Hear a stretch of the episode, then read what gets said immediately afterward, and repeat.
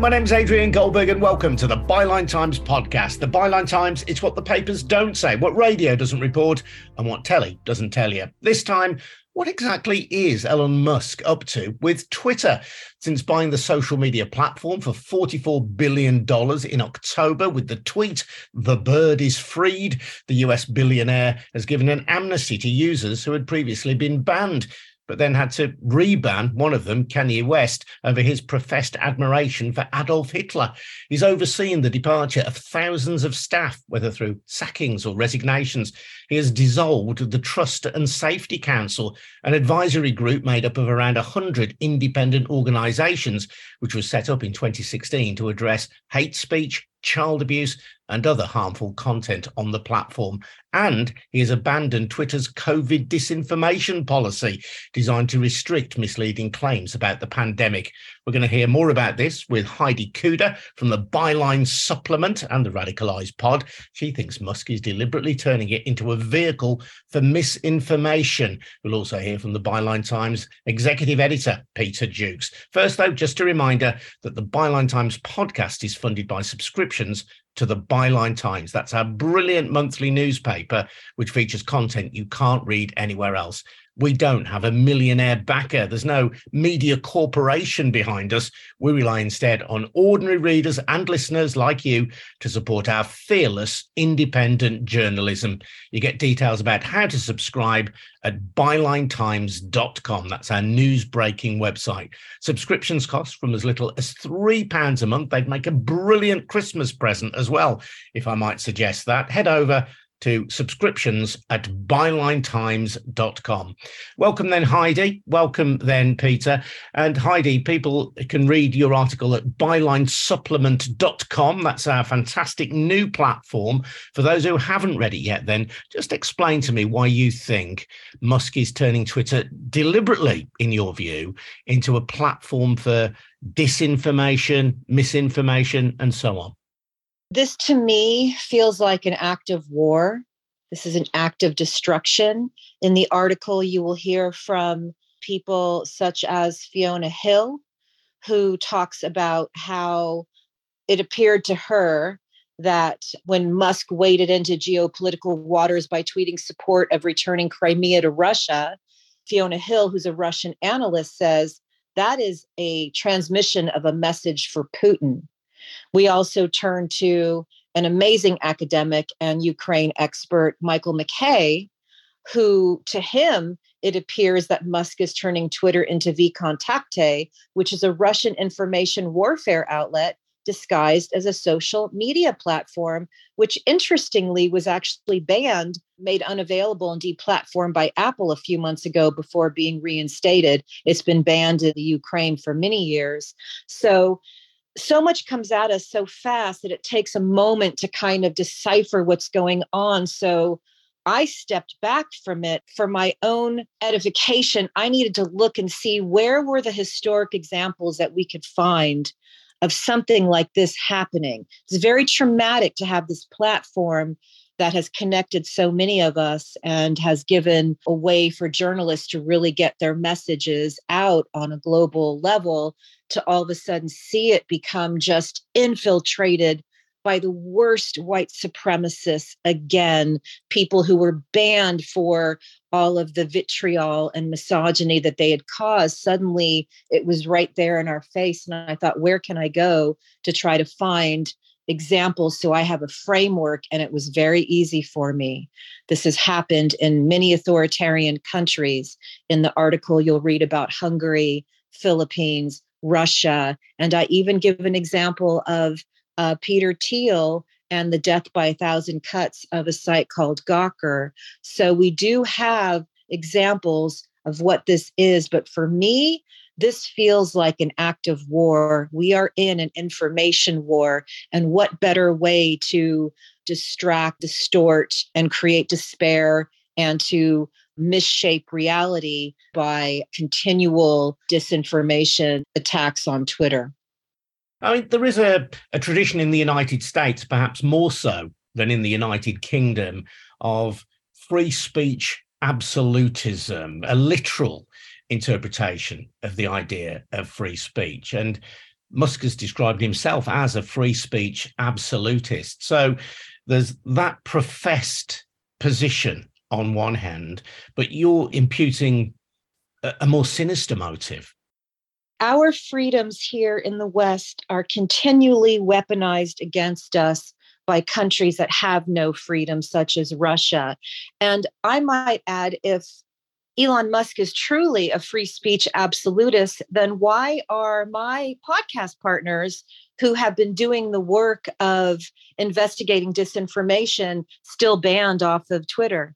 So it's interesting to me that somebody such as Roger Stone, who according to the January 6th committee, was in the center of helping to stir up the rhetoric for an insurrection, he can be back on Twitter. But just one example my podcast partner, Jim Stewartson, who loudly with his 60,000 followers warned people to stay away on January 6th because they were the marks for this terrorist act in our country he does not have a voice on Twitter. So I would challenge that Elon Musk is maybe saying one thing, but the evidence is playing out that the people who he is replatforming happen to be people who are behind the stochastic terrorism in America that have been leading to examples of terrible violence. And the reason he's being nicknamed now QAnon is because now he's doing the equivalent of Q drops, which, if any of your readers have a bit of an understanding about QAnon, but it's been a psychological operation, a way to radicalize people. And quite frankly, they were the foot soldiers at our insurrection. So now we have this going on. We have the equivalent of WikiLeaks and QAnon under the guise of the type of OSINT reporting and threads that we've all done ourselves to spread essentially propaganda. And again, this is a classic distortion of reality, a classic interruption of the shared narrative of truth. And those are authoritarian tactics. And that is why, for me, this feels very much like an act of war. And I find it amusing when I read people in financial journals trying to parse the $44 billion. That has nothing to do with it. This is a very easy way to capture territory in an information war. And I look at this as a huge land grab and very detrimental to the destruction of truth that we all need to share in order to understand what's happening and the reality around us. And Peter, for those of us at Byline, if what Heidi says is true, it's quite problematic because to some extent twitter is where we all met. It's been a, a fantastic platform for byline to market itself without a marketing budget through our various outlets whether byline times whether the podcast whether byline radio byline tv byline supplement. We all rely to an extent on twitter to spread the word. Yeah, this is one of those tragic examples, isn't it? You think a bit like the Scots crofters, you live on this public land, the commons, then along comes some huge laird and fences it all off and bounces you off your home territory. I mean, I started as a journalist on Twitter live tweeting the phone hacking trial, the first time a major criminal trial was allowed to be live tweeted. And it certainly has been sort of part of the water I swim in, and Byline Times, Byline TV, and Byline.com swims in. And this is a wake up call to us something which was obviously revealed when I worked with Carole Cadwalladr on the Cambridge Analytica scandal. And the sort of weaponizing mainly that happened on Twitter of Facebook during Brexit and the election of Donald Trump.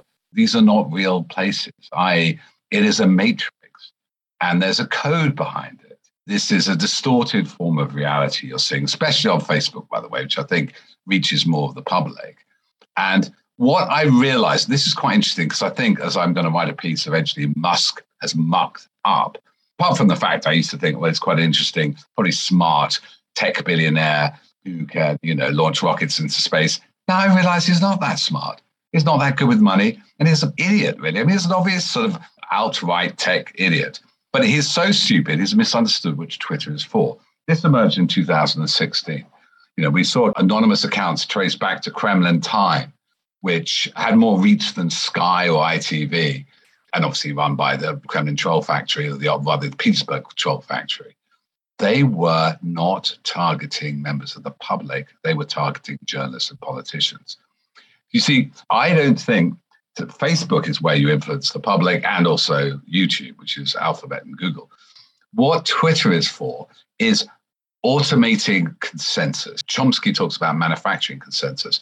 With modern technology, machine learning, algorithms, and bots and vast zombie networks of hacked computers, which can appear to be millions of people, you can change the appearance of what the public want.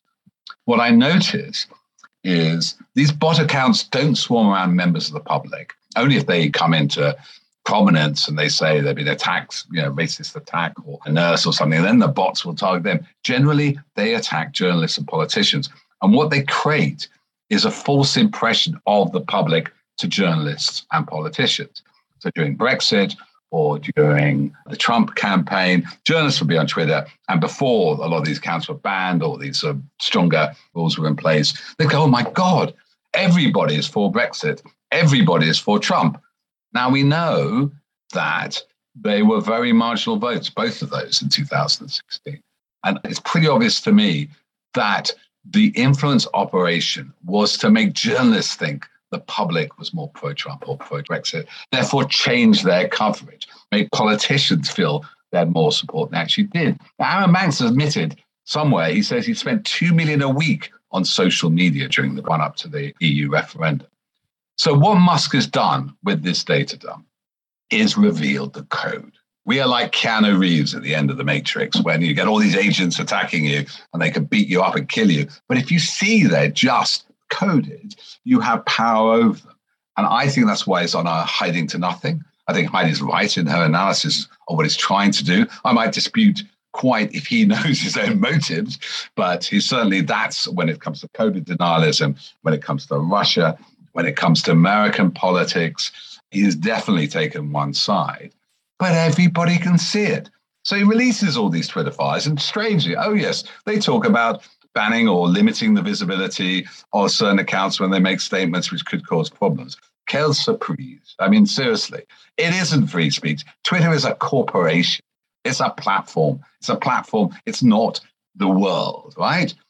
And what is revealing, he's doing, as Heidi makes the point, He's just doing his own version of the same. He's got all these right wing figures telling him, oh, unban my mate who's been shut down his account for whatever infraction he's done. And his politics, his code is becoming clear. So I don't think it'll work. It's like trying to do D-Day again and saying, oh, we're going to pretend to go to the Pas de Calais in the north and actually come through Normandy. Everybody can see what he's doing. The transparency is too great. Journalists aren't influenced by it now, now questioning him. They're questioning the role of Twitter. And I don't think the public, therefore, will be affected by it. I think it could be very damaging to getting information to Ukraine, damaging and getting the kind of work that Heidi and her friends does, exposing autocracy, right wing groups. And that's for somebody like Bellingcat. They rely on open source information for a lot of their journalism. But Twitter's not the only place in town. And that's explaining just briefly because people say, why in the Substack? You know, haven't we always subscribed to Byline Times? Of course. And all the great stuff in the highlights of Substack will be in the paper. But we needed somewhere else other than Twitter to get across to our readers. What is amazing is that on Substack, we've got huge traffic, 30,000 a day or whatever in the first two weeks, and it's all direct mail. So they don't need social, media. they don't need Facebook to get to find us, they don't need Twitter to find us, it's in their inbox. And so every time a tech billionaire comes along and, you know, basically it's a monopoly of news generated social media, political platform, it's a monopoly. It's always prone to the Murdoch effect. When somebody gets a monopoly, they behave badly. Go and create a new platform. And that's what Substack is a bit for us. In the meantime, I know that the Centre for Countering Digital Hate that we have interviewed on a number of occasions on the Byline Times podcast has identified that hate slurs against Black Americans have almost tripled since Musk assumed control. Homophobic tweets have risen significantly as well. So there may be a future through the likes of Substack, the likes of Mastodon, and so on. But in the meantime, if Musk's ambition is to allow the spreading of hate as well as misinformation, he's being successful, isn't he? Yes, that's about reading the code. There is a thing called the block button, the mute button. I've always said about social media in when it's 2016, the early days, you know, we were naive and people were shocked, they were influenced, they were scared off. And obviously they still are being scared off. But we have to develop resilience to those things. A lot of people report them ourselves. And I've always said it's like living in a city. The first years of industrialized city, the first decades of London as the biggest city in the world, New York in the 19th century, Petersburg, they were a mess of crime, pollution, revolution, all that. We will have to find a way of dealing with this as a community, as a society, and not be reliant on billionaires. Peter, you're so right. And and the point you made about diversifying is incredibly important because we have all this nostalgia for, even though Twitter has always been this imperfect platform, and people like you and I who do the work of democracy with our reporting. I'm sure you have been assigned your very own troll army, as have I, to try to discredit the work. And it can be a bit exhausting. But I actually wrote a Twitter survival guide right now. And you're absolutely right. My experience hasn't changed terribly much because I block all trolls. I've always blocked Trump. I've always blocked Musk. I always block those who are spreading propaganda. However, I still see it because it always will continue to come up on the timeline as people comment. And part of that is the distraction that they create. But I do think yes, you're right on an intellectual level. We can see what's going on. We've seen the patterns. I retweeted an old thread a couple days ago about how differently the French media reacted to the Macron hack in 2017 and how it had zero impact on the election, unlike America in 2016, when everybody's reporting on what essentially was a Russian psychological operation in the form of a Guccifer two and WikiLeaks and you know the whole era you know we just bought in and it had detrimental impacts on our election. But where i'm concerned is that musk has tens of millions of followers and he with that platform is providing the largest on ramp for brainwashing or coercive propaganda in history. So, what about those who still think he's great? What about young men who still think that he is that genius who's going to take them to Mars? They may not have that kind of resilience that we need people to form immediately. And that is a huge, huge concern of mine. What do we do in the meantime? We have a president who realizes that this is a threat here in America. There's no other way for me to look at this than a major national security threat if not an international security threat. So, what are we going to do about it? Once again, I go back to my archives. That's how I always feel like I can find sort of a life raft for me to have a better framework for things. And I found where I threaded an article that was put out by the FBI a decade ago warning about Russia's infiltration into Silicon Valley and academia and what type of national security threats that that poses. So here we are a decade later. Takes a while for a lot of these seeds to be planted. And here we are. It's very obvious to you and I.